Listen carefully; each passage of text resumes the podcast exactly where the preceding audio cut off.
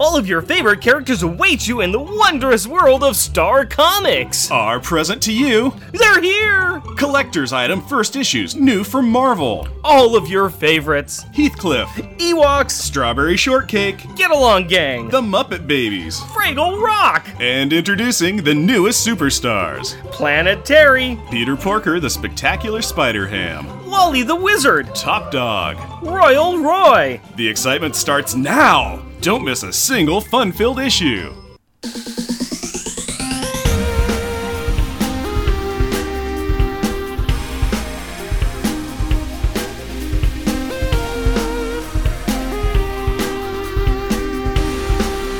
Welcome, dear listeners, to our podcast, Jeff and Rick present Unpacking the Power of Power Pack, where we journey through each issue of the most underrated Marvel series of the 80s while drinking beer. analyzing awesome and amazing adolescent adventures and absorbing alcohol. I'm Jeff. And I am Rick. Rick, it's time for random banter. Random banter time, buddy. What's been going on with you? Well, I don't know if you realize it or not, but um, we are feeling pretty good after having a beer. Yeah, that was a good beer. It was a very good beer because we just got done being on the Geo Gearheads show. Yes, we were in episode 341. 341 and if you want to check out that show i highly recommend it because it has nothing to do with comic books Yeah, we, we talk about the fact that we do this with comics. if you go to our twitter page we've linked to that show for geo gearheads it's about geocaching uh, it's a, another hobby that jeff and i really enjoy it's how we met each other we were asked to be on the show it was a live youtube show that they recorded and then put out to a podcast so you can actually look up the youtube with it and you can see us in our absolute glory sitting in jeff's basement Yeah, and you can uh, get a, a feel for our recording studio, Yes. quote unquote. It was it was a lot of fun. It was I, neat. Ah. Yeah, it was it was a good time. How about you, my friend? What are you up to? Man, I've had uh, a busy two weeks. That's right. Yeah, I've I've pulled out. I started a demo in my kitchen and dining room. I, I pulled the carpeting out of the dining room. Yes, we had carpeting in the dining room. Look, previous owners. Now we're fixing it. Uh, so that took two hours, and then I had to uh, hand scrape all the adhesive off of the tiling that was underneath that because it was real powdery. So that took two days. So we did that. And then uh, we went out to Sun River for a week and visited some friends of ours and did some caching. And oh, what was really fun is on the 4th, uh, we spent that not celebrating the 4th of July, but we celebrated a dog Henry's 11th birthday party. We had an 11th birthday party barbecue for a friend of friend's dog. And so we did that. And then it broke out into an impromptu ukulele jam session that I sang at. Awesome. Uh huh. So that was uh, one of the more different 4th of Julys that I've ever had. Yeah, Ukulele. yeah, ukulele. It was actually fun. It was really cool. I, I think you can only have two directions you can go with a breakout ukulele sing along. okay. It could be either the most awesome thing ever or a train wreck cacophony of unimaginable proportions. No, it was pretty cool. There were. But like I said, those are those, those are Oh, the- yeah, you, you- the- you would- you, you- you got one or the other. you That's hear, what I'm saying. Yeah, you hear ukulele jam session, and you're like, "Oh, it's getting late, and I gotta go."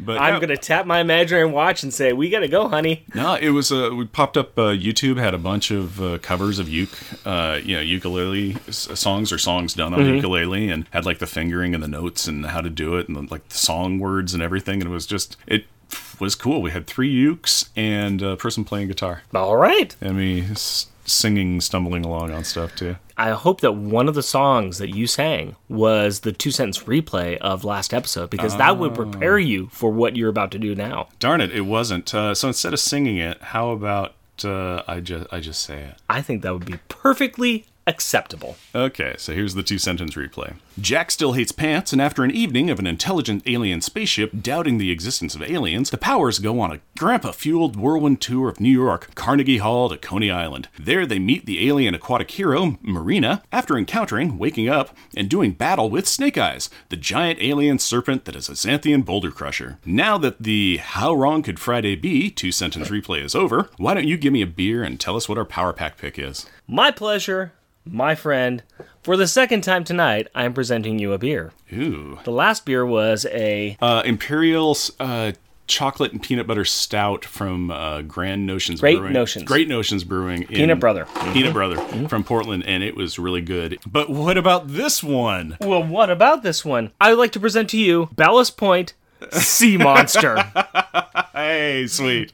That's awesome. Oh, because that's- yeah. this episode is titled Sea Hunt, Yes. and we're going on a little bit of a sea cruise to look for a. Sea monster. That's right. That is amazing. I gotta see. I gotta see the glass. Uh, yeah, the jar, the uh, bottle. in the bottle. Yeah. And the good news is, yeah, give me one second here. And the good news is, with this fantastic beer from San Diego, California, from Ballast Point Brewery, this is a 10% ABV with a 65 IBU. And it is an American Imperial double. So you get two stouts. Nice. Yeah, it's got one a. Uh, night. it's got an anglerfish uh, on the front. So a deep sea fish lighting its way, and it's looking all monstery. That's pretty great. And it's got a story on it. A beast of an imperial stout. Our sea monster imperial stout explores the darkest reaches of the traditional oatmeal stout. This bold, rich brew first lures you in with the roasted coffee notes, then grabs hold with hints of bittersweet chocolate and currant. Backed with a perfect hot balance, you'll soon discover this one monster of mythic proportions.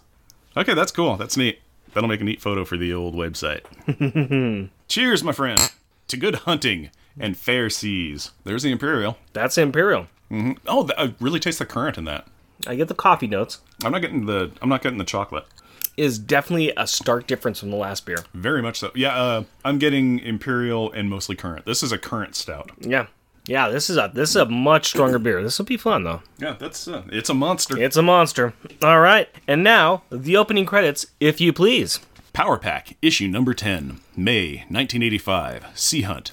Credits Writer Luis Simonson, Guest Penciler Brent Anderson, Inker Bob Wycheck, Colorist Glennis Ween, Letterer Joe Rosen, Editor Carl Potts, Editor in Chief Jim Shooter. Featuring Alex Power, aka G, oldest power sibling at 12, has the ability to increase or decrease the gravity of objects he touches. Julie Power, aka Lightspeed, second oldest power sibling at 10, has the ability to fly very fast, leaving a rainbow trail behind her. Jack Power, aka Massmaster, second youngest power sibling at 8, has the ability to control his molecular density. Due to his cranky nature, Jeff likes to make him sound like a 70 year old man. Katie Power, aka the Energizer, youngest power sibling at 5, has the ability to disintegrate matter, turning it into energy which she can expel into power balls. My 7 year old daughter does this voice. Guest starring Friday, an alien smart ship. Friday used to belong to Whitey, a chameleon scientist who gave the power children his powers as he died. Marina, a superpowered amphibious alien. She looks like a green skinned and haired human, but has increased strength and durability and a bunch of swimming powers. Snake Eyes, a gigantic alien serpent, a Xanthian boulder crusher that has the ability to hypnotize beings to sleep by looking into their eyes. Hey Rick, since this is our 10th show, I have something special for you. Oh, really? That's awfully nice. What do you got for me? A song version of the featuring section that you just did. Oh, dear God.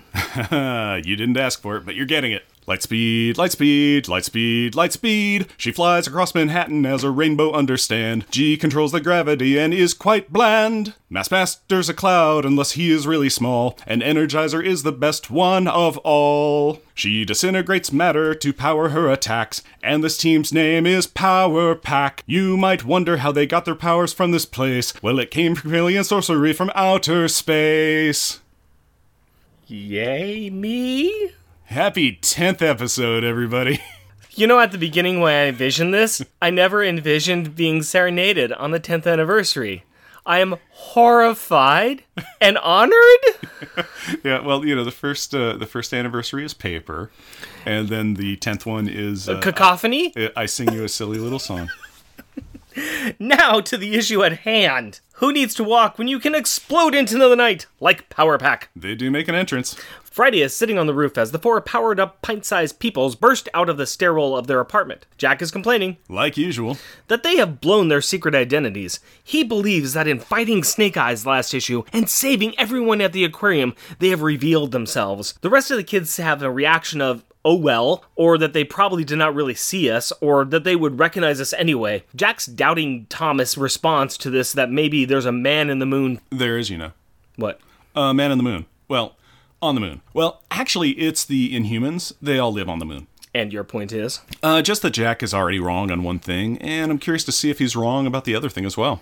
Time will tell, my friend. time will tell. Once on the roof, Friday starts tossing Katie in the air and catching her as only an alien smart ship with robotic arms and hands can. Ah, yes, the peaceful playtime equivalent of being tossed around by a couple of backhoes.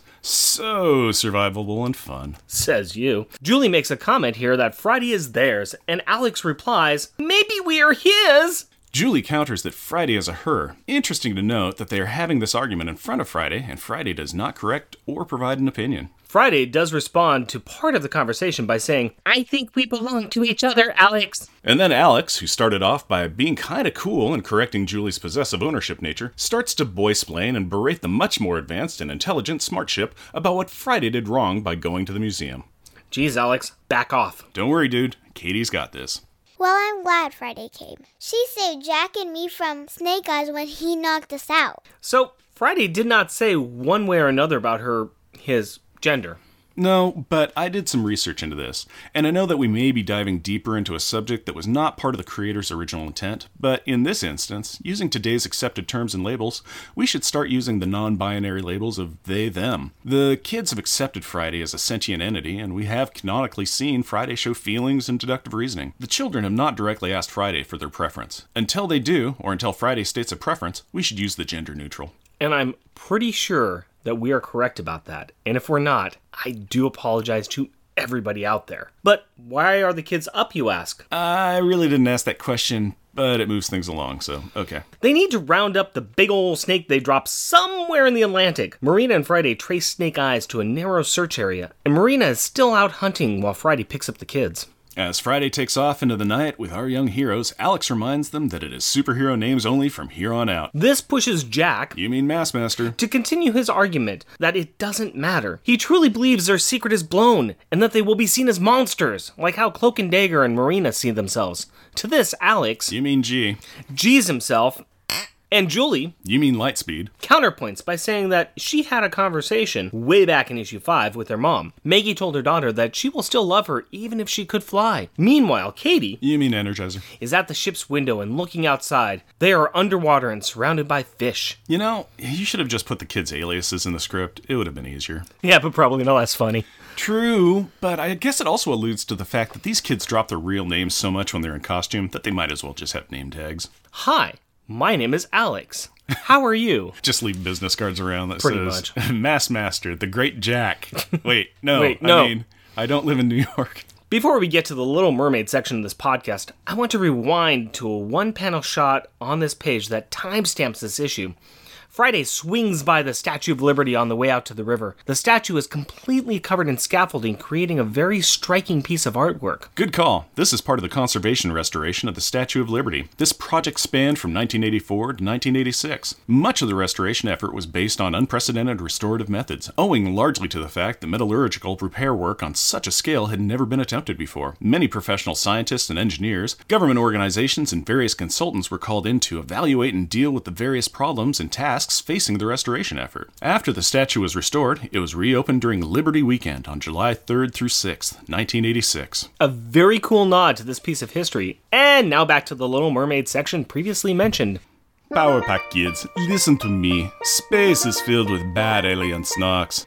Life in New York City and the Hudson River is way better than what is up there. Stop, stop, stop. Do you want to get sued? The kids are on their own little sea cruise and the USS Not the Nautilus. They are getting an awesome look at the fishies and strange sonar readings and deep sleeping dolphins. Wait, sleeping dolphins? Yeah, it looks like Snake Eyes was through the area and hit these pods with the ol' hypno whammy. According to my very much damaged and dog eared copy of Ranger Rick, this is bad if they sleep. Lightspeed has also read that copy. Hopefully, not my own copy, because that'd be kind of creepy. Because she knows that mammals, like dolphins, require air. And if they are underwater and can't move, You mean they might drown? Never fear, Go Go Gadget Smart Ship whips up some scuba helmets, flippers, and gloves to complement their waterproof and insulated costumes. Friday is the literal Deus Ex Machina, Mary Sue. True, but I love it. Let's not quibble about plot obstacles getting in the way of a cool story and a wonderful adventure. We have a magic ship to provide the solutions. You know who else loves having a plot advancing smart ship? Alex. In fact, he loves the helmet so much that he tells Friday that they're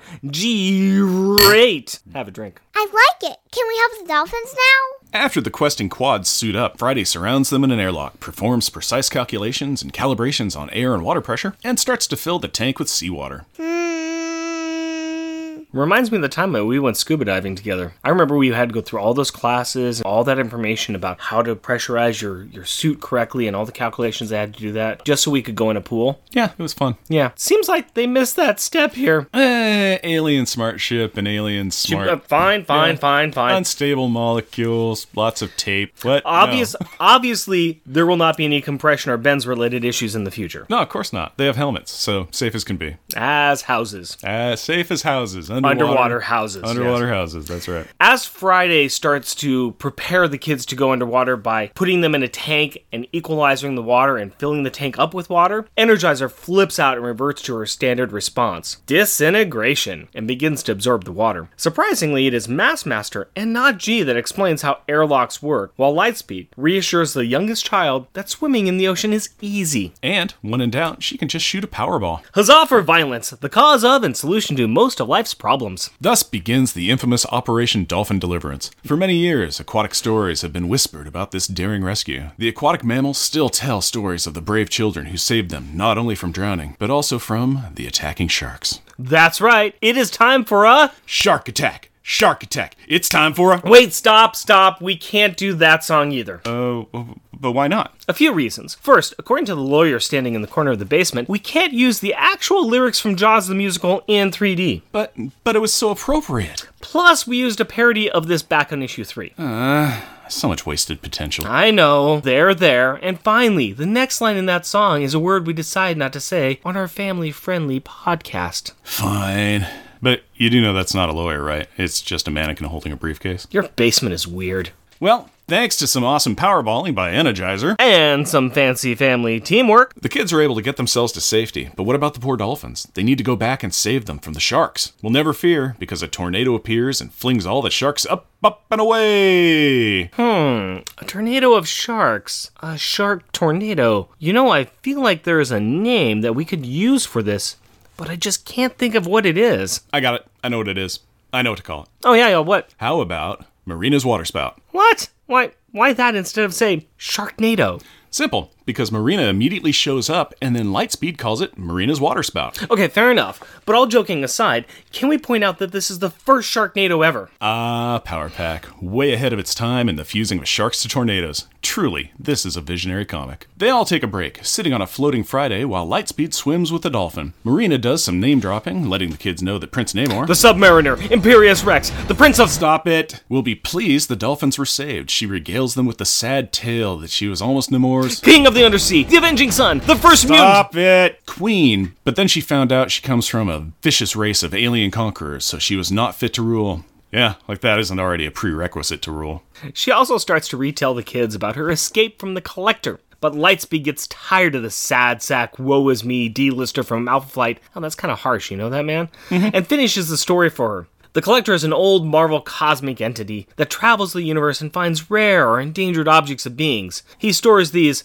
quote unquote, possessions ugh, on a large ship he built. So what you're saying is that this guy called the collector collects things and puts them in his collection. Yeah, pretty much an as advertised, on the nose, look at the box, read the label kind of character. Do you ever think that the collector just made a mistake when he picked up Snake Eyes? Do you think that he was hoping for a mysterious hand-to-hand martial arts instructor that he could use to help him acquire more specimens? Possibly. Correct universe, wrong Earth. During all this, Lightspeed is getting that awesome swimming with the dolphin experience as she is holding onto a fin and going up and down in the water. Friday takes this lull in action as a chance to drop some needed plot exposition by explaining that the collector probably captured Snake Eyes while it was hibernating in the Arctic cold of a Xanthian winter, and then tamed the mighty beast with a chameleon translation flute, as they will obey commands piped to them in their own language.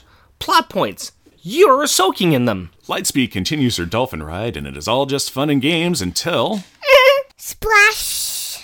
She flies out of the water, screaming at Friday to get out of the water because old Hypno Eyes is right under them. As the snake surfaces, Massmaster holds some cloud hands over the evil eyes while G tries to play a tune on a flute they brought with them, explaining that it is said that music is supposed to soothe the savage beast. The Smith's loving Marina is confused, so G patiently explains the plot point that had just been revealed right in front of her. Now let's see the outcome of G's attempt to find the correct melody to put the boulder crusher to sleep.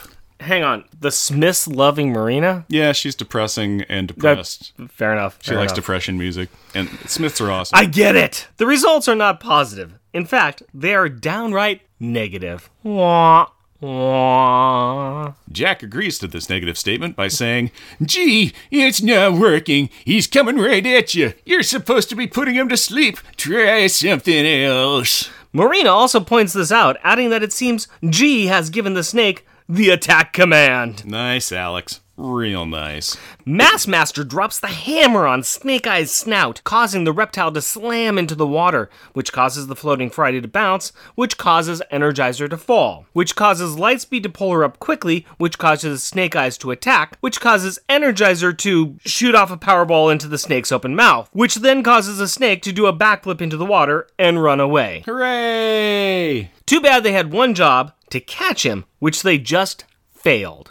Boo! But Friday is tracking him now, and the five heroes and the smart ship submerge below to continue the hunt. This takes them to a wrecked ship underwater, which is pretty cool. The kids are getting an amazing adventure and experience seeing all of this oceanic wildlife. The kids disembark Friday and follow Marina deeper into the ship, looking for the hiding monster. Luckily, they can hear the sound of the snake bouncing around the wreck, as well as Marina speaking to them. Wait, wait, how? I mean, the kids are wearing helmets, which I'm sure have communication gear, but how is Marina talking it? And, and how can they hear sounds underwater? Comic science, hand wavy, I don't know, magic, unstable molecules, double sided tape. You figure it out later and tell me, alright? For now, let's just look at what they're saying, not how. Marina points out that Snake Eyes is not a monster, but a lost, pathetic alien animal. You say potato, I say monster. She points out that the alien should be green, but the Earth's ocean water is making him pink. Talk about pollution, baby! Kinda like a big organic litmus paper that tries to kill you. Hmm, Litmus of Death. That sounds like a cool metal song or an excellent hair band. And we can make it up if we wanted to.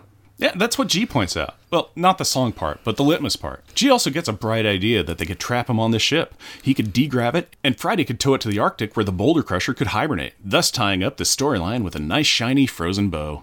They decide they will try to lure him into a small room by making squeaky noises, Underwater. Noise underwater. lock him in, and send him to deep freeze. So, y'all ready for this cacophony?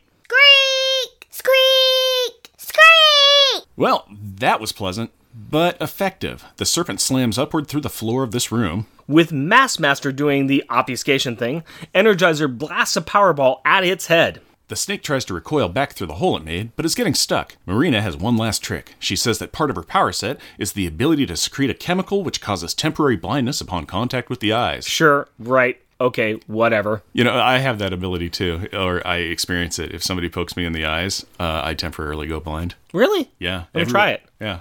I can't see! Yeah, you're right. Yeah, I'd do it back, but you're wearing glasses. The kids worry that she could be killed, but she says it would leave the world a better place. Sheesh, lady, I know I've made fun of you and your depression, but you need help. Go see a professional. I'm sure Doc Samson could fit you in if you asked. I mean, after all, you were an Avenger once, in one issue of one comic, once. This isn't helping, is it? Let's just get back to the action. Marina swims forward and blinds the Xanthian giant with a mighty twin. Swap! Swap! But Snake Eyes hypno whammies her at the same time. The kids pull the unconscious heroine out of the room and try to make their escape. Of course, the way is blocked, and G orders Energizer to blow a hole in the side of the ship. Ha! You called me Katie. Katie! Okay, okay. Strakafoom! The kids get out and G does his thing, expanding his gravity power over the whole ship, causing it to float up like a pop up video bubble. Pop up video. they attach a line and pull the floating vessel out into the night sky. And somewhere, a sad redhead sheds a tear for her missing Joe. I think that there may also be a ninja dressed in white who is laughing. Much later, A cold, but bundled up Alex is sitting on the deck of the floating ship. Thankfully, another part of Marina's ever expanding power set is I don't feel bitter biting cold. And so she is chilling uh, with the G Master. And they are rapping about how Marina could have been killed, and she does not care. Can we just say again, this lady needs a therapist? well, she is stuck with G, and he tries to improve her self image by telling her that people should worry about what they do and not what they might become. That is really nice. And now I would like to leave you with a horrible thought, because as Friday and G land the not Titanic on the ice field, I cannot help but think about the remains of the American research station that is on the other side of the mountain next to this field. Do you know that the thing is screened annually in February to mark the beginning of winter at the Amundsen Scott South Pole Station? Do you know that that is awesome? Yes. Well, the kids are dropped back at home in the wee hours of dawn by Friday. Who then takes off to do some exploring with Marina? The kids, all yawning, pick up their earlier conversation about how having powers is making them into monsters. Alex Binks. Everyone who has powers thinks that they're monsters. Julie thinks that having powers is fun, and there are some redeeming social values. Jack doubts all of this because he almost killed someone, and he doesn't want their parents to find out. Julie points out that they saved a lot of lives tonight, and that they did it without hurting anyone. Jack just wants to check the paper and see if they are outed as he feared at the beginning of the issue. Turns out that people just thought that they were hallucinations brought on by Snake Eye's hypnotic attack. So, time did tell, and Mr. Not Smart Cloud was wrong about two things after all. Mm-hmm. And knowing is half the battle. G.I. Snake Eyes! A real Xanthian boulder crusher! Finally, Katie is asleep because she is the smartest when it comes to discussing moral quandaries. Next issue. Problems. Big time. So, um, all this talk about secret identities in front of Friday, and still no masks. No. What up? They haven't specifically asked Friday for masks. Yeah, but I mean, it, they're talking about secret identities. And Freddy's like, hey, here, kids, here's some scuba equipment. Hey, kids, here's some helmets. Hey, kids, here's some stuff that just fits right in with your costumes and works perfectly like scuba gear. Oh, you're talking about secret identities and how you're worried people will find out who you are? Here's some scuba gear, kids. Friday is the enterprise of the Marvel Universe in the sense that uh, she just brings in plot devices and that are only good for that plot, and then afterwards it just goes away and resets. So they didn't have masks at the beginning of this uh, issue, so they don't have masks at the end. Fine, I just I want the kids to have masks. Eventually, long time down the line, they will get masks, but it's not until forever. See, It doesn't bug me. I it- it bothers me because I mean they're talking all the time about how they're worried about their identity and they're not doing anything to really protect their identity. They sure are dropping their real names a lot. They, they- in this issue, it was hilarious because they, uh, like Alex was like, okay, from here on out, superhero names only. And then they immediately just start calling each other by their real names. Most of the time, it's him though. I think. He does it a lot too. Yeah, He, he's the one who does it the most, I think, and he's Yeah. the one who calls for the names, and the rest of them do a fairly decent job. But Well, no, they all name drop as well, but uh, Alex or G especially does it. Yeah, Yeah. It- it- they all just go, okay, you're, you're we better use our fake names, Julie and Jack and Katie. I'm Alex does- speaking. By It the does. way. It does. It does make for uh, good humor on our part. Yeah, so- so- it, it helped for that, which was pretty great. if we want to go realistic here, Mm-hmm. this is very much like kids, mm-hmm. still brand new to having powers. Oh, yeah. they're not quite getting it yet. Well, if I if I had superpowers and a secret identity, you know, say that I'm gonna be uh, here, I'm gonna look around, I'm gonna be washing machine beer. You know, it's like it, you know, it'd be kind of like weird. Don't worry, citizens, washing machine beer is. Does that sound weird? Yes, I just how about this? I'm here to save you. What's your name? Uh, it's it's washing machine beer man guy. and and I can't help but notice that you're just wearing a domino mask and you've got a very recognizable beard. That's that, well. Here's the other thing about masks is perpetual. I mean, look at the new Miss Marvel comic. You know, it's it's great, and she does have just kind of like the little uh, you know silhouette little uh, domino mask, E- like a small domino mask, and it's very much like, oh yeah, no way that I could tell what you look like at all with the entirety of your face exposed, except for like a glass's rim thickness around your eyes. Hey, if we know anything from comic books, if Superman has taught us anything, a good pair of glasses does make you look like somebody else entirely. Let me show you. Who's that man? It's a stranger across from me. Oh, thank God, Rick, you're back. There was a man in here. I don't know what he wanted, but he looked violent and and uh, unintelligent. I think the reason it might not work quite quite as well with me is I don't have the little curly Q thing down Oh yeah, you need the curly cue. You know, I actually uh, when I was running a Marvel superheroes campaign, uh, I said that if the person was wearing a trench coat and a like a hat, uh, that they just that you just you know it could be power armor, and if they had a, uh trench coat and a hat on, that you just didn't know who they were. That's, it seems legit to me. Yeah, it was just like, oh, it's another person in the crowd. The kids all talk about being monsters. Yeah, well, they keep on running into people that say that they're monsters. Cloak and Dagger, monsters of light and dark, destined to feed on the suffering of my cold heart, and oh, woe is me. I mean, yeah, and really, if you, Marina. if you think about it, I mean, they so far they have hit four superheroes. Right. Mm-hmm. They hit Spider-Man, Cloak and Dagger, and Marina. yeah. Spider-Man told them to go home and stopped playing at the superhero game. Mm-hmm. Uh, they actually got some face-to-face time with Cloak and Dagger and with Marina, and you got three three out of the four characters who really hate themselves. I mean, Yeah, it Peter seems like Parker is that. Spider-Man. I mean, he's actually got a fairly good self-image. I mean, Yeah, he- uh, well, he- Spider-Man has a good self-image. Peter Parker does not. Yeah. But you know, There you go. but at the same time, you, you got three characters who just really hate themselves. They are not good role models for these kids. And it doesn't help that they got their powers from an alien, so there's always kind of a question of "Ah, is this all kosher? Is this all going to be good? I mean, really, if they were followed this up with meeting the Hulk, No, it would, that would be great because they'd be like, Hulk, do you think of yourself as monster? And Hulk would be like, Hulk is individual being. Hulk has self identified as Hulk who smash. Hulk is at peace with life. to be fair, Hulk, although he is a monster, probably has the best self image of anybody. Yeah, Hulk is yeah. Hulk is strongest. Hulk is happy with Lot. fair enough. I, it makes sense that it makes sense that Jack is really questioning himself because he had the, the brief run in with mortality there when he almost killed somebody. Yeah. Well, yeah. We well, let's just work our way. You know. Sure. oh, well, I was gonna. Say, well, we already started with Jack. So, Yeah. uh, but yeah. So, like you said, Jack almost. Jack was cool. He's like, I got powers. I'm awesome. Yeah. Shoot, I almost killed a guy. I need to rethink this. Katie had Katie. that very. You know, she even asked. She was like, "J- Alex, you know, Whitey said we might become monsters. Are we? And and she's probably got the most tra- or- her power affects her physical look Yeah. probably more than anybody else. I mean, uh, Well, actually, Jack turns into a Jack cloud, turns but into a how cloud, thrilling are they? but I mean, it's like you you know whatever. Yeah. Um, you know, when he goes small, he's still himself. Mm-hmm.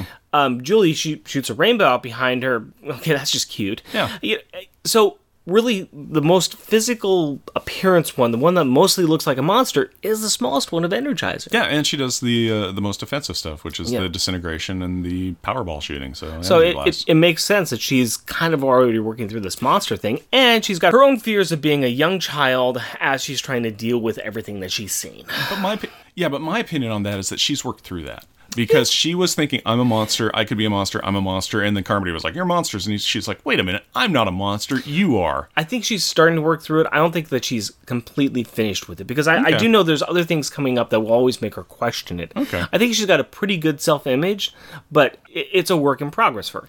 She's fine right now, Mm-hmm. but she's questioned the past. She'll probably question the future. Okay. So, Julie She was worried that she might be viewed as a monster by their parents, but Right. her mom just offhandedly said that even if you flew, I'd always love you. So She- she's kind of like, got the uh, the attitude of like, uh, let's just do good. Yeah. so- Whee! yeah, she even said it. She was like, having superpowers is fun and uh, has redeeming social values. yeah. And then we have Alex, who's just looking at this like a s- big old science experiment. Yeah, he's uh, at no point is he ever referenced like feeling like a monster. In fact, he's talking to these other, you know, he talks to Marina and he's like, you know, I've encountered a couple of people saying that they're monsters, and I don't think they are because it's what you do, it's not what you fear you might do. Who would have thought that Alex would be the sane therapist, psychological one? He's the oldest, so he's got a little bit more life experience, so he's observing things a bit more. Respect your elders. Respect your twelve-year-old elders. I still think he's a goober. that's your that's that's fun. That's your opinion, and I respect that. Letter page report. I noticed that somebody else pointed out in issue seven that Jack was going commando after he clouded to his clothes. So, woohoo! Yay, you and another person are paying attention to the underwear status of a young boy. Moving on. Dang it! Why did you do that to me? because I'm a bully. That's why I'm mean. Another writer also called out the creators about Alex's tie. They blame his mother. The, the creators blame the mother, saying, hey, the mother, his uh, mom dressed him and said, wear this tie. Yeah, but uh, at the same time, he's the one who put it on. Yeah, and he kept it on when he went to school and everything. Yeah, I got no problem with ties, and I've seen kids wearing ties, and it's it can be cute. Ties can be cool, but you have to be cool to wear the tie. Alex is not cool, therefore he's not bringing it back. He- he's, he's not Ah. he- bringing yeah, it back. He, he No, did not. no. He did not bring ties back. There's also a letter that asks who Whitey is because they can't find issue number one. It's strange to think about a time that we used to live that we didn't have the internet to provide us this information. Yeah, within a reasonable time frame too of not being able to look up anything you want to know. Yeah. We we were talking earlier on that I was on that episode of Alphabet Flight. The reason why you know, he's doing this, he's reading the Marvel, the official handbook of the Marvel Universe. This is something that existed back then. It's something that I loved as as a reader at that time. Yeah. Even though they came out be- right before I started, um, or they finished the run right Mm-hmm. before I started collecting comics, I went back and picked up all those issues of the official handbook. because I was just getting into comics and I wanted to know who these people were. Yeah. And this was a fantastic tome of knowledge that I could actually go in and figure out, oh, that's who this person is. That's how they relate to this. And Mm-hmm. oh, that's who these people are. Yeah, for just a reader who's coming in, especially somebody who doesn't have a comic book store nearby them and doesn't want to go and b- pick up an older issue, they were using the letter pages back then as a way to communicate with the creative team to say, hey, who are these characters? What's the backstory? Because I missed this and I need to know this moving forward. And it's cool that there's that communication that goes on. No, that is actually really, really kind of cool. And the fact that, yeah, and the fact that, like, in this letter page, Carl Potts really seems to actually address the questions in the letters. So that's really pretty cool. Yeah. Uh, it- it's something that still goes on to this day. A- A lot of the creators use still use the letter page as well as other social media outlets to really communicate with the the readers. I read do a lot of my reading of Marvel comic stuff right now on Marvel Unlimited. A lot of the comic books they bring in don't include the letter pages, and I wish they did because it's such kind of it's such a touchstone to what's going on. Some of the newer ones bring them on, which is fantastic because you kind of see that communication, that two sided communication that occurs. I always saw it in more of the uh, independent ones, like the Luna Brothers Mm-hmm. for the Sword and uh, Girls. Uh, they had good letter pages where they were like, yeah, let's just talk about whatever it is you're interested about. So, Yeah. Speaking of letters and words and all that fun stuff, Mm-hmm. let's take a little walk to the library, library, library. This is why I let Jeff do the singing, because I can't sing or hold a tune. I like Okay. it. I was going to make some offhand literary reference to Jules Verne, but Jeff pointed out to me, and I'm glad he did, there's an actual literary reference in this issue. At the point of the story where Alex is going to play the flute, he says that the music is supposed to soothe the savage beast. Now, this is a very common misinterpretation of the opening line of the play The Morning Bride by William Congreve from 1697. The opening, in its entirety, is this. Music has charms to soothe the savage breast, to soften rocks or bend a knotted oak. I've read that things inanimate have moved, and as with living souls have been informed, by magic numbers and persuasive sound. What then am I? Am I more senseless grown than trees of flint, a force of constant woe? 'Tis not in harmony to calm my griefs. Anselmo sleeps and is at peace last night. The silent home received the good old king. He and his sorrows now are safely lodged within its cold but hospital bosom. Why am I not at peace? This is interesting in a twofold manner. Uh, the first being that they are using music in an attempt to soothe the savage boulder crusher, and secondly, the fact that these lines are in regards to grief, sadness, and lack of peace.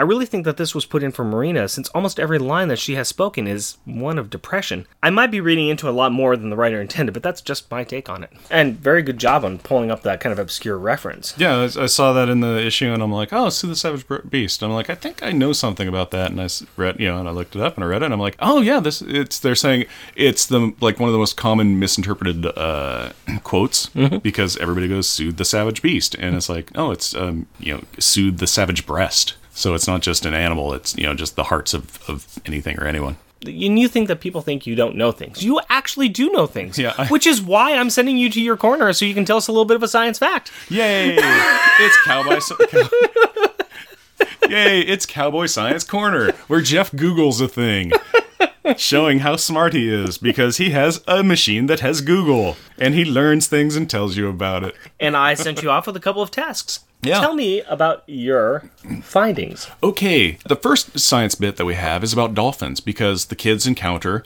a pod of dolphins that's been knocked out and they're underwater and uh, they're worried about the dolphins drowning. So it's kind of like, well, how long can a whole dolphin hold its breath? And they basically came up with, we don't know. So I looked it up and I figured it out. Dolphins can stay submerged for 8 to 10 minutes at a time, and some species can stay submerged for up to 15 minutes. So let's just uh, assume that Snake Eyes had just been through the area like a minute ago and knocked out these these uh, dolphins, and then the kids came across them, and so they had enough time to actually get suited up and go out and save them, because otherwise, yeah, bad things, and that would Sure. be sad. Where they're like, we rescued the dolphins, except they're all dead, and now we're sad, and it's a sad story line instead of yay, we saved dolphins, which is great. So that's how long a dolphin can stay underwater. Uh, now here's the thing, you know, if they're unconscious and underwater, can they actually drown? Uh, it's actually rare for a marine mammal to drown, as they don't have gills, so they don't inhale underwater, but they can and do suffocate from lack of air.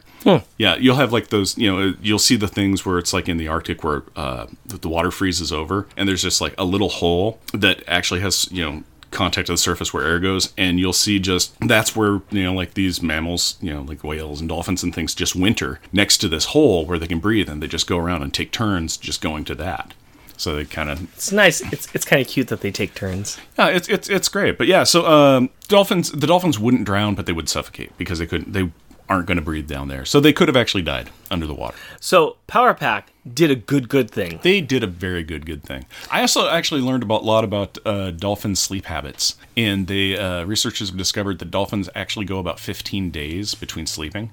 It's kind of like you, as, a- as as a father of a uh, one year old. Yeah, as a yeah as a father of a one year old, and also somebody who just uh, can't sleep more often than not. So you're kind of like a dolphin, I'm a little bit like a dolphin, except a hairy dolphin. I'm a hairy bearded dolphin. It's a very yeah, it's a very and I giggle like that too. Very uh, rare subset of uh, aquatic mammals. Uh, but yeah, oh, actually, uh, what they do for that 15 days of uh, not really sleeping is they kind of Drink coffee? Yeah, they drink lots of coffee. They Okay. drink seaweed coffee. It's like Starbucks, but of the sea. No, what they do is uh, they turn half their brains off. They turn off one of uh, half their brains and one of their eyes, and then they switch back and forth. And while that's going on with this kind of like half brain, yeah, seriously, researchers discovered this, uh, where they're kind of in this half brain mode. It gives them enough kind of like uh, awareness to swim slowly and do stuff. You know, it's like okay, I need to go up and get air. So they're kind of napping but they're awake but half of their brain isn't and they do that for you know over that like 15 days and when they actually you know at the end of that 15 days when they actually go to sleep they do a thing called logging which is they just surface and float at the top of the water looking like logs and then just get their full sleep because they can breathe there it's weird Dolphins are weird. everything's weird Uh, Okay. yeah With a little bit of time left, tell me a little bit about underwater sound. Okay, because we were experiencing this in this uh, issue because they were drawing snake eyes into their trap chamber, and they did that by making squeaky noises by uh, like turning cranks and stuff. And, And and they were also talking to Marina underwater, which also blows my mind. uh, they had their aquatic stuff. Sh- Uh, she, I can I can actually go with she can talk underwater Yeah. and they can hear her. Yeah. It's just them talking it. I- I guess maybe we can get there. no, uh, no, because it would work because she can say she can talk underwater, and they can talk in their helmets, and the sound is transmitting. Okay. Because uh, yeah, underwater sound. It's like, you know, like why could they have heard you know heard each other? Sure. and why is sound so loud underwater? Because when they were turning the uh, the wheel and it was making the shrieky noises, which you guys got to experience, have a good day. Uh, everybody was like holding their heads and going ah, making the ah, my goodness, it's so loud noises. And the reason for that is because if you put your head underwater, sound becomes much louder, and you also feel it more. Uh, this is because above the surface, the sound waves only vibrate your eardrum and the uh, inner ear drum, ear bones.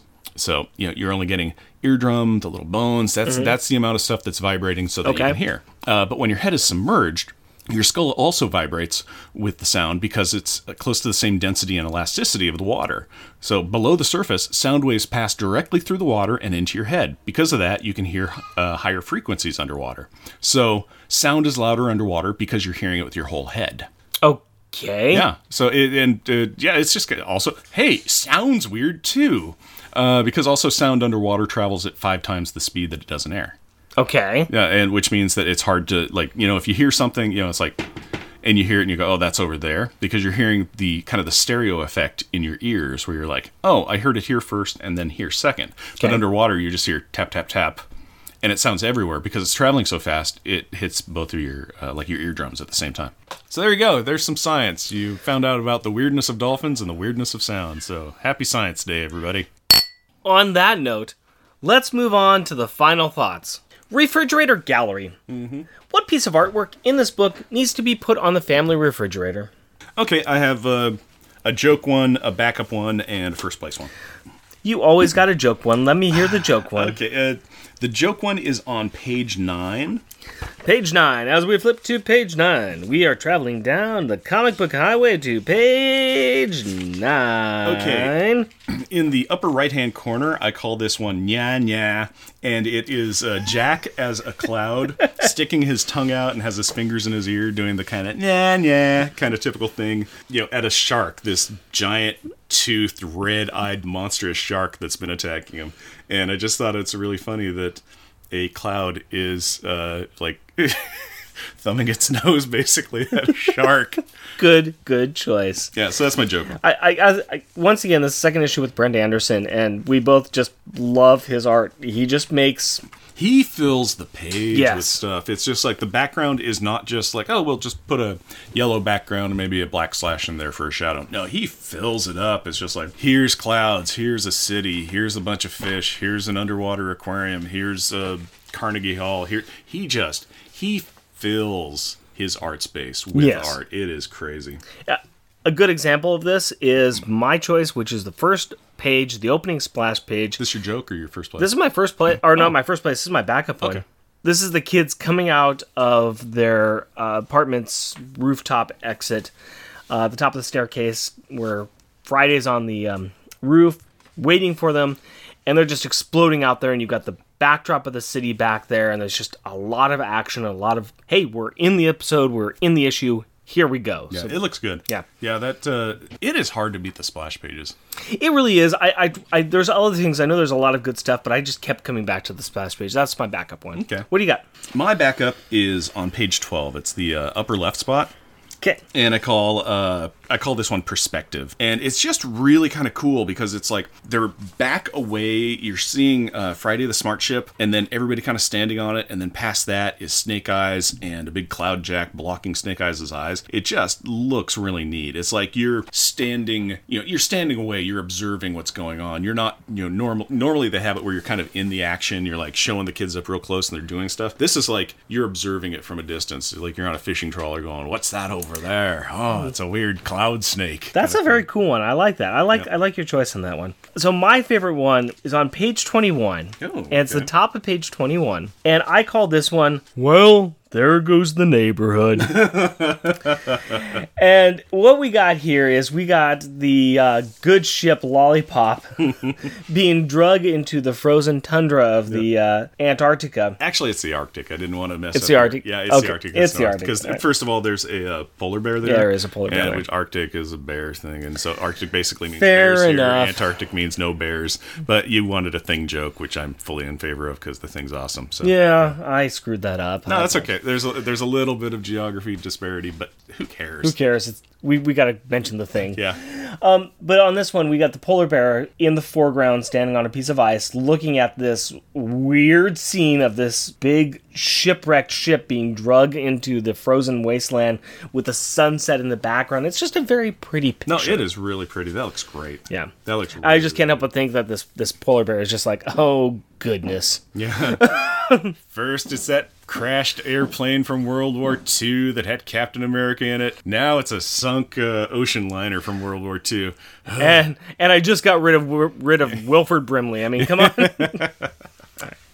Enough thing jokes. What's your Uh, top one? My first one is uh, bottom right of page three. Call it fish. Yes, yes. it's awesome. It's a great one. It's yeah. Yeah, it's they're in Friday, they're arguing about stuff, and Alex basically says, Shut up and come look out this window. And so all four kids are pressed to, to the window, just looking at all the fish in the water, and just they got these big cheese eating grins on their face. It looks like me when I'm looking at stuff that's neat, because it's That, all like that's Look at all this. It's so cool. this has got a lot of great underwater shots, Yeah. and I and I wanted to include a lot of the great ones. Oh, there's but a lot of great art in this. But but I gotta say that one right there, that's gonna be their top uh, because that is the epitome of what this is. It's Yep. the kids looking at the fish Yeah, underwater. they're having a, an Yeah. underwater adventure seeing neat things. Rubber and glue moment, my friend. What Mm-hmm. was the best or most childish insult that you've got? My backup is on page 14. Okay, this is uh, yes, yes. This is this might be Oh, my Just- top I'll one. Just reach up. Oh, okay, This well, is my top one. is it? So let okay, me go. well then I won't. Uh, then Well, well, hold on to that one. Let me tell you my backup one. Okay.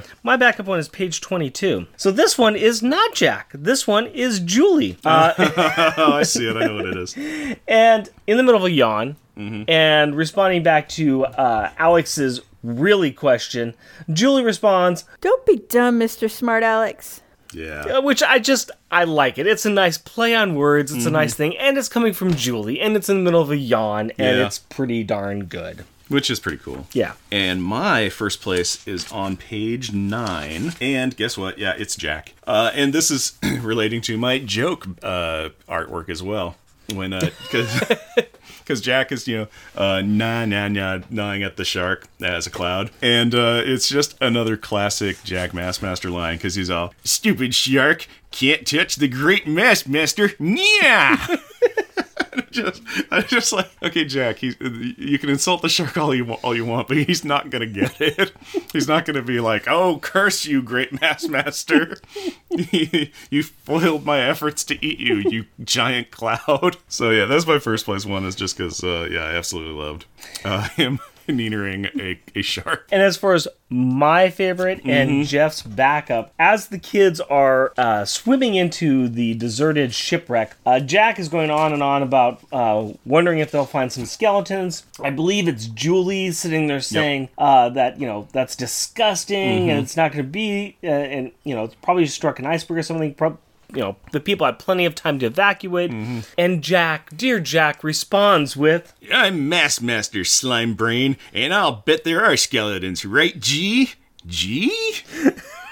Slime brain. Slime brain. How that did not come as your favorite one? Oh, I don't uh, know. it- uh, again, I think it was the combo- combination of uh, the art and the nyan you know, uh, a shark. Uh, it, the, trust me, slime brain. It, Slime brain's good. It was very much a well, mm, huh, but uh, I don't know. I just thought the concept of neanering a shark just topped it. Fair enough. Fair enough. It is a shark attack. Yeah, it was a shark attack. You are correct. That brings us to stars and detention. We need to identify the child who was the best and which child was the worst in this issue. there were not really any bad kids uh, in this. There weren't any like kind of really standout bad stuff that anybody did. Just by default, since somebody has to be in detention, I'm going to give it to Julie. Really? Why are you going to give it to Julie? Uh, she didn't do huge amounts of stuff, and at one point she rescued Alex when he didn't need it instead of rescuing uh, Energizer. You know, Katie, who was you know underwater and surrounded by sharks, and Alex is like, I can levitate and just just get out of the water. Katie can't. What are you doing rescuing me? So that, that's about the only reason. Again, all the kids were pretty great in this one.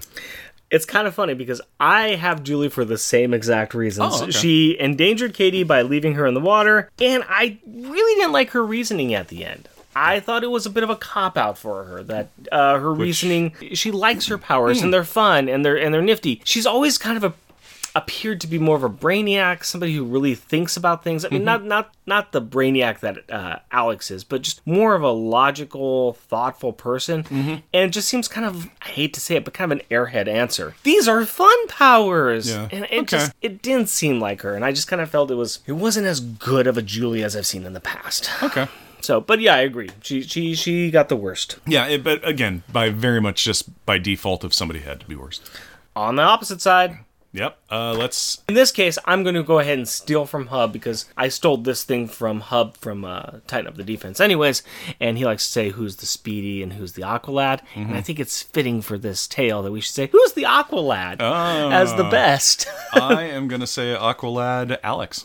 G. It's a G I'm episode. saying that you are correct as well. Yeah, all right, I believe we're- that as well. We, we agree on both Yeah, on this one. Wh- Why do 100%. you say? Why do you say Alex? He came up with a lot of the plans. Uh, he, you know, when everybody was celebrating that they scared off Snake Eyes, he's like, "Yeah, we weren't supposed to scare him off. We were supposed to catch him." Uh, his power set helped rescue dolphins quicker. His power set also helped trap and, uh, you know, oh hey, okay, cool, we can do this. We've trapped uh, Snake Eyes. Now I'm gonna levitate this entire ship, and then you guys got to tow it away, and I'm gonna have to spend the entire time keeping it degraved. I'm just going to go ahead and let you read my notes here because uh, Wow. Oh, worst. Uh, all kids did a Mm, good job. so- Best. Alex. He had plans and made the magic happen. Worst. Julie. She endangered Katie by leaving her in the water. just uh, yeah, okay. Alex. He, he had the plans. Yeah, he had the plans. It's, it's pretty much exactly what you said. Yeah. Yeah. It's uh, it's it's true. It was uh it was an Alex episode. Yes, Yeah, it was. or issue. Yeah. Both. There we go. Alex is the man this episode. Yeah. Mm-hmm. He did a great job. Speaking of G. Speaking of G's, we got some G's this episode. We'll, we'll cover the unofficial G count here after Oh. I do the official. We had a G G force count of two, so Two.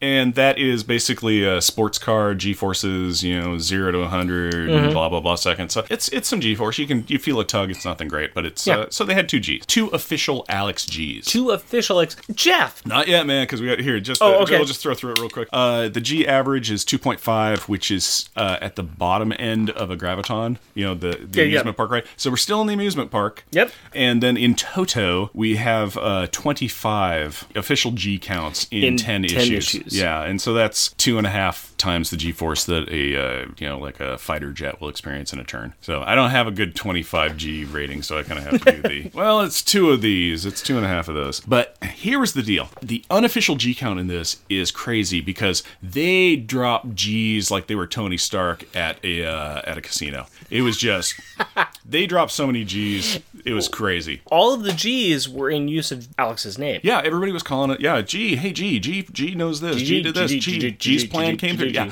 they dropped twenty G's in this issue. Twenty. they dropped as many G's in one issue as uh, like our total was in like six issues of this comic. They, it was just a G fest. It was a G storm. It was G's issue. It was G's issue. It was yeah. It was very much a G issue, and it was G-tacular. All right. Yeah.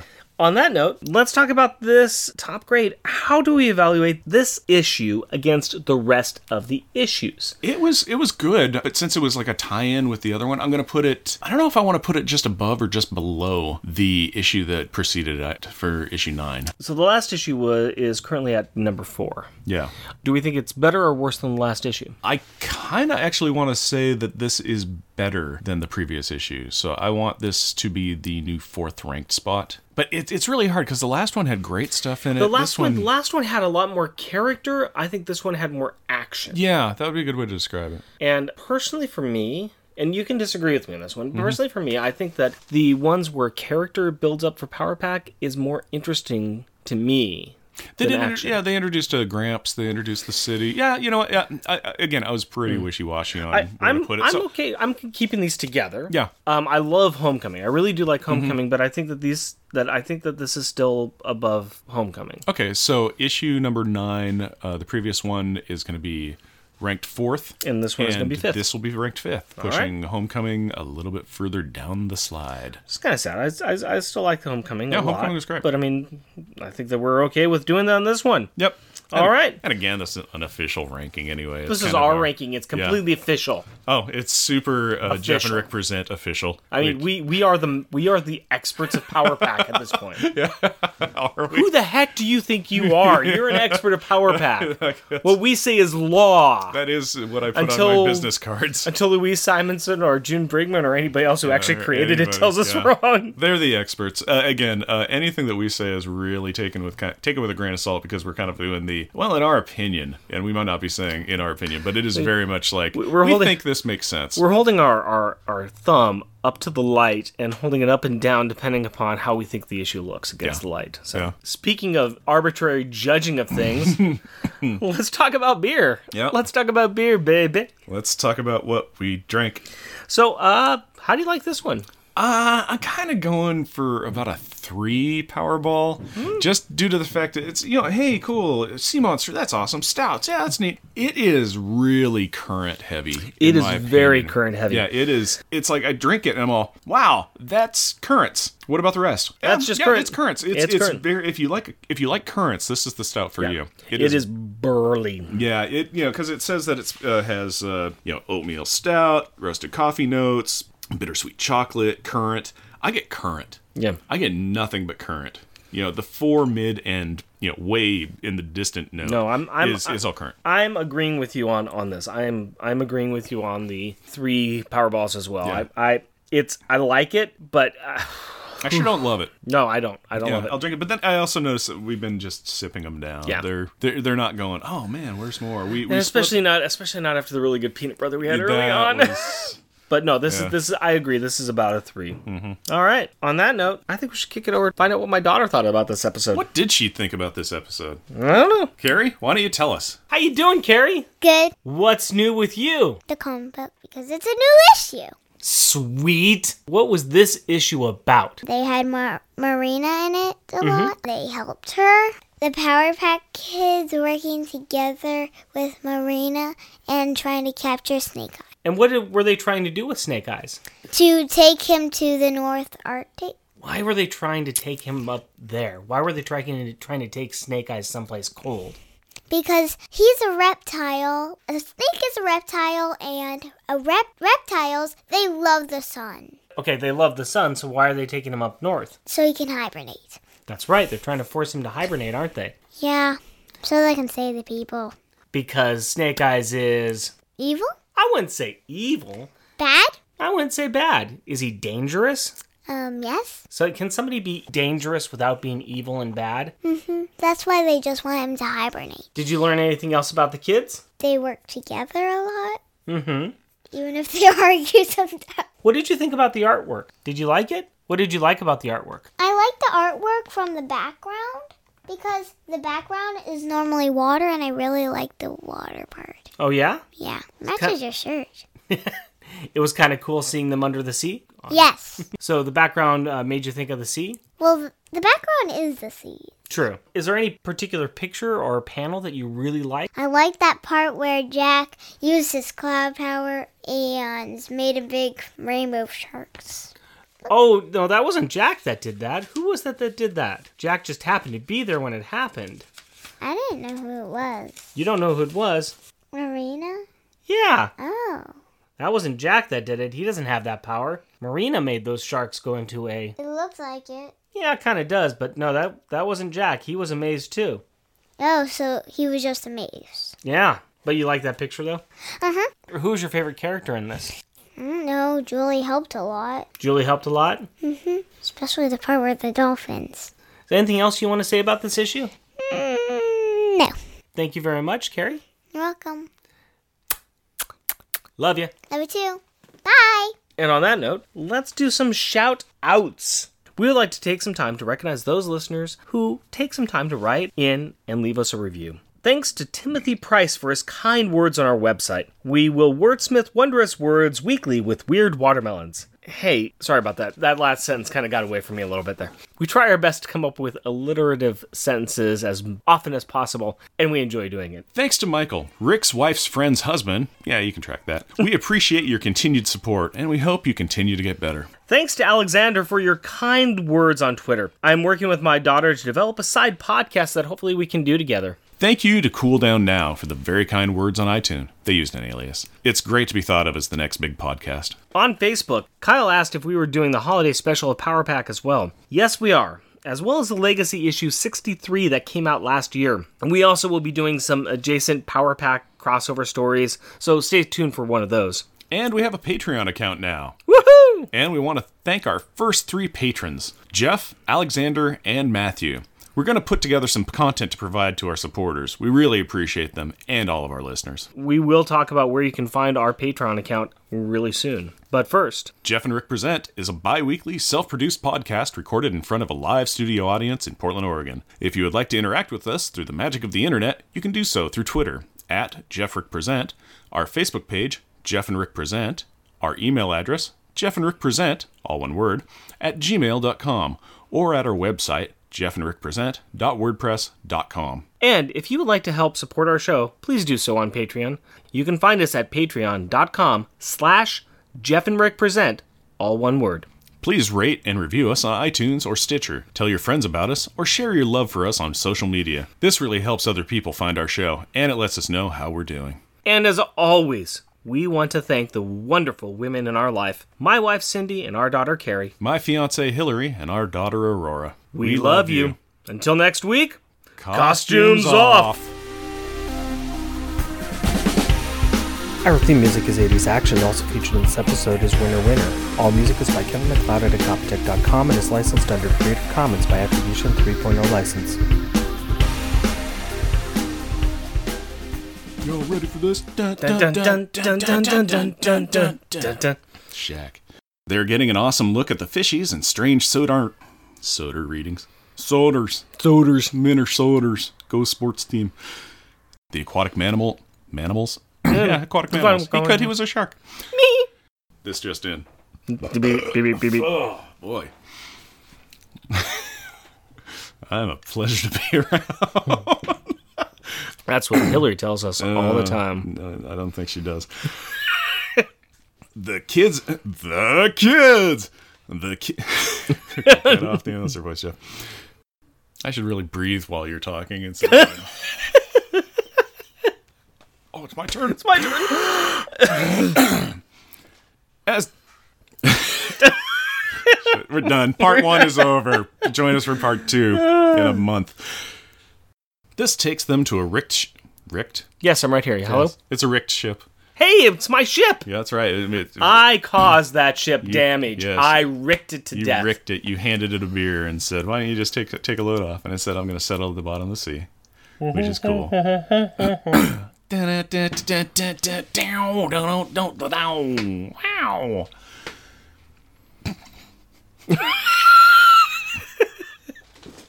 The snake tries to recoil back through the hole it made, but is getting stuck. Gesundheit. Bless you.